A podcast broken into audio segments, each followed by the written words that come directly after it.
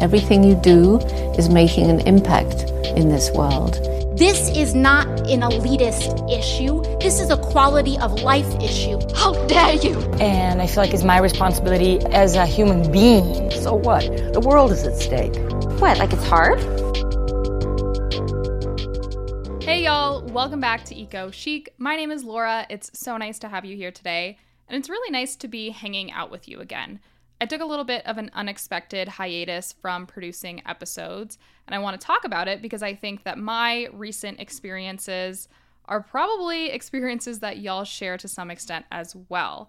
And if you couldn't tell by the title of the episode, we are talking today about climate anxiety and burnout. I've talked a little bit about climate anxiety in the past, but I want to make sure that we are all on the same page with what that means. Climate anxiety is a chronic fear of environmental doom. That is the definition that American Psychological Association has put with the words climate anxiety. Sometimes it is referred to as eco anxiety. And chronic fear of environmental doom sounds pretty heavy.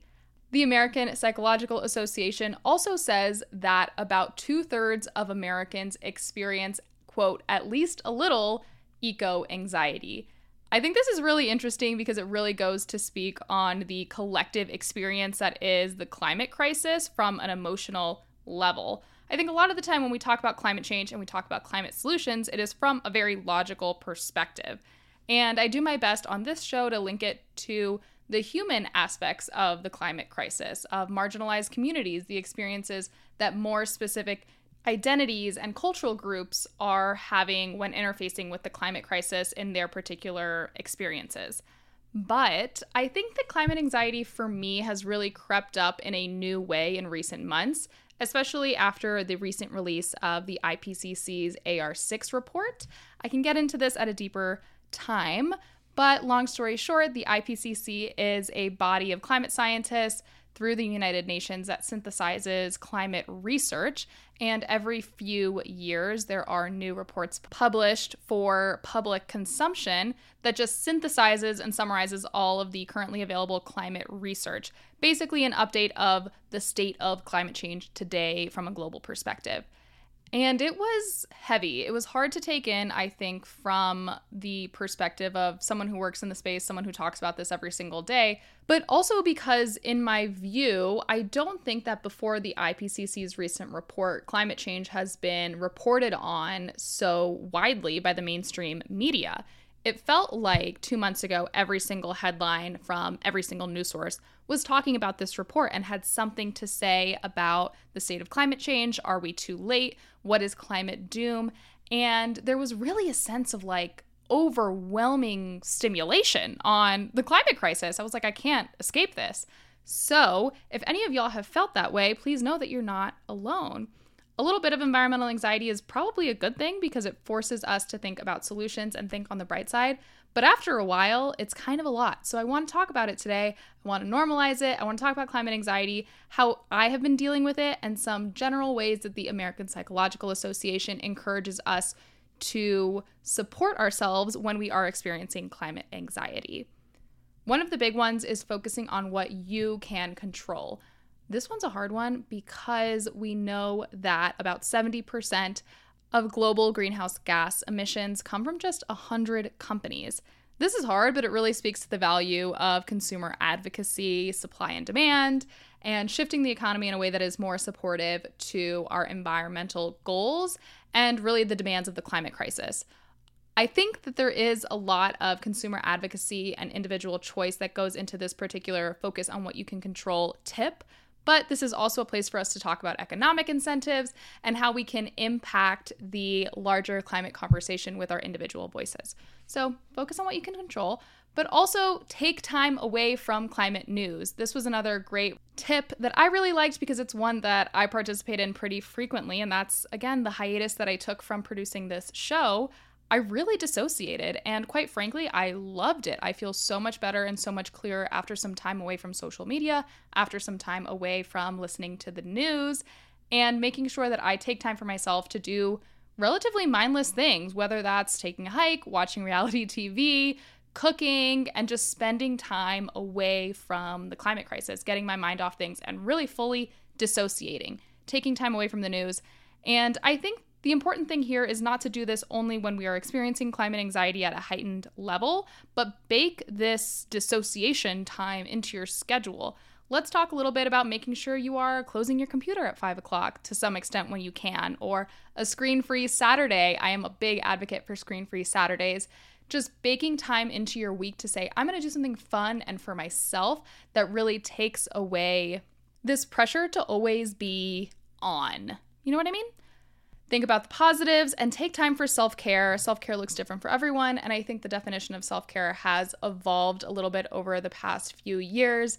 It used to be like bubble baths and face masks, but again, sometimes that is just taking the time to cook yourself an elaborate recipe out of a cookbook during the middle of the week. So, self care looks different for everyone once you come in touch with what that means for you. Maybe it is taking a workout class or just scheduling time onto your calendar to make sure that you are taking time to yourself and doing things that feel good for you. Another tip for dealing with climate anxiety that I really, really liked was talk to someone about how you're feeling.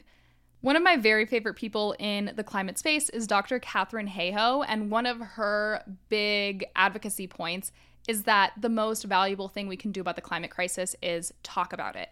So if you are experiencing this, there's a very good possibility that other folks in your life are also experiencing climate anxiety. So there is definitely this comfort in making sure that you can collaborate with your friends and kind of corroborate your feelings, perhaps. Maybe that's the word I want to use. But I think that there's also a lot of value when you are overwhelmed about something and you feel like you can't necessarily relate to folks in your life who aren't as concerned about the climate crisis. Express those feelings, talk it out with them, and see if you can get a really neutral perspective or a listening ear. And by no means do I encourage you to make your friends your therapists, but talking about your feelings is really powerful. It's something that I'm personally working on, I'll be upfront but making sure that you know you're not alone in the way you're feeling is incredibly empowering. And then lastly, remember you're not alone in this fight. You are not the only person with the responsibility to stop or reverse climate change. This is incredibly important. And of course, you're like, well, duh, I know I work with the team or I work with this nonprofit or look at all the people who are doing great work. But the point is to say that a lot of people care about this cause. In the same way that there's value in talking about your feelings, there's a lot of value in also finding like minded individuals to collaborate with and think big and talk solutions and talk political advocacy and economic incentives and all of these big level things. And there's always space in whatever career you're in to kind of tailor yourself to a little bit of an environmental lens. I can link some episodes below on climate careers or careers that have kind of tailored themselves into more of an environmental focus.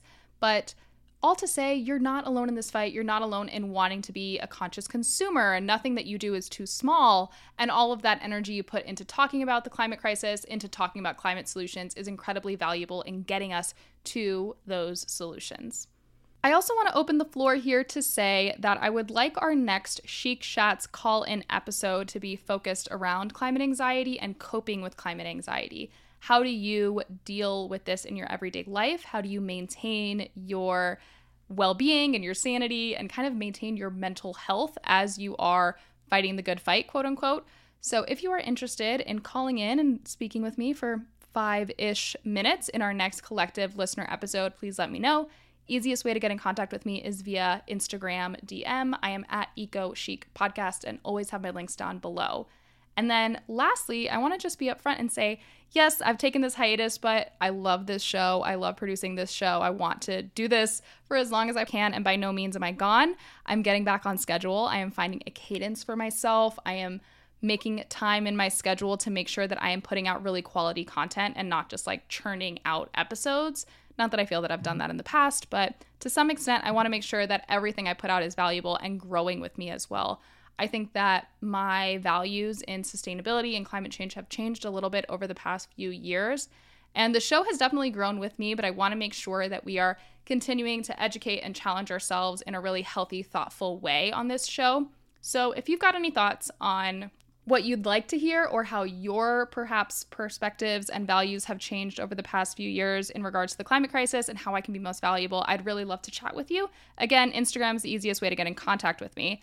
Last little bit is that we are still on our book club grind. We are going to be reading Saving Us A Climate Scientist's Case for Hope and Healing in a Divided World by Dr. Katharine Hayhoe.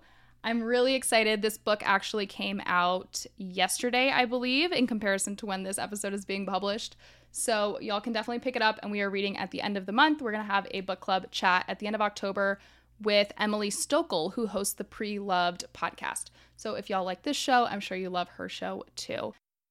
I mentioned I'd have in the show notes a couple of links to episodes about careers. Those are Chic Chats call in episodes, but I'm also going to link in the show notes an episode about climate anxiety and coping and dealing with climate anxiety. I spoke with Dr. Renee Lertzman, who is a really renowned climate psychologist, a few months ago, perhaps about a year ago, and I will link that in the show notes. Really valuable conversation and one that I personally refer back to a lot because it brought me a lot of peace and clarity and gave me a lot of perspective on how I am best dealing with climate anxiety day to day. With that, thank you so, so much for listening to Eco Chic. Thank you for sticking around. Thanks for being here. It's so nice to chat with you, and I really look forward to talking with you soon.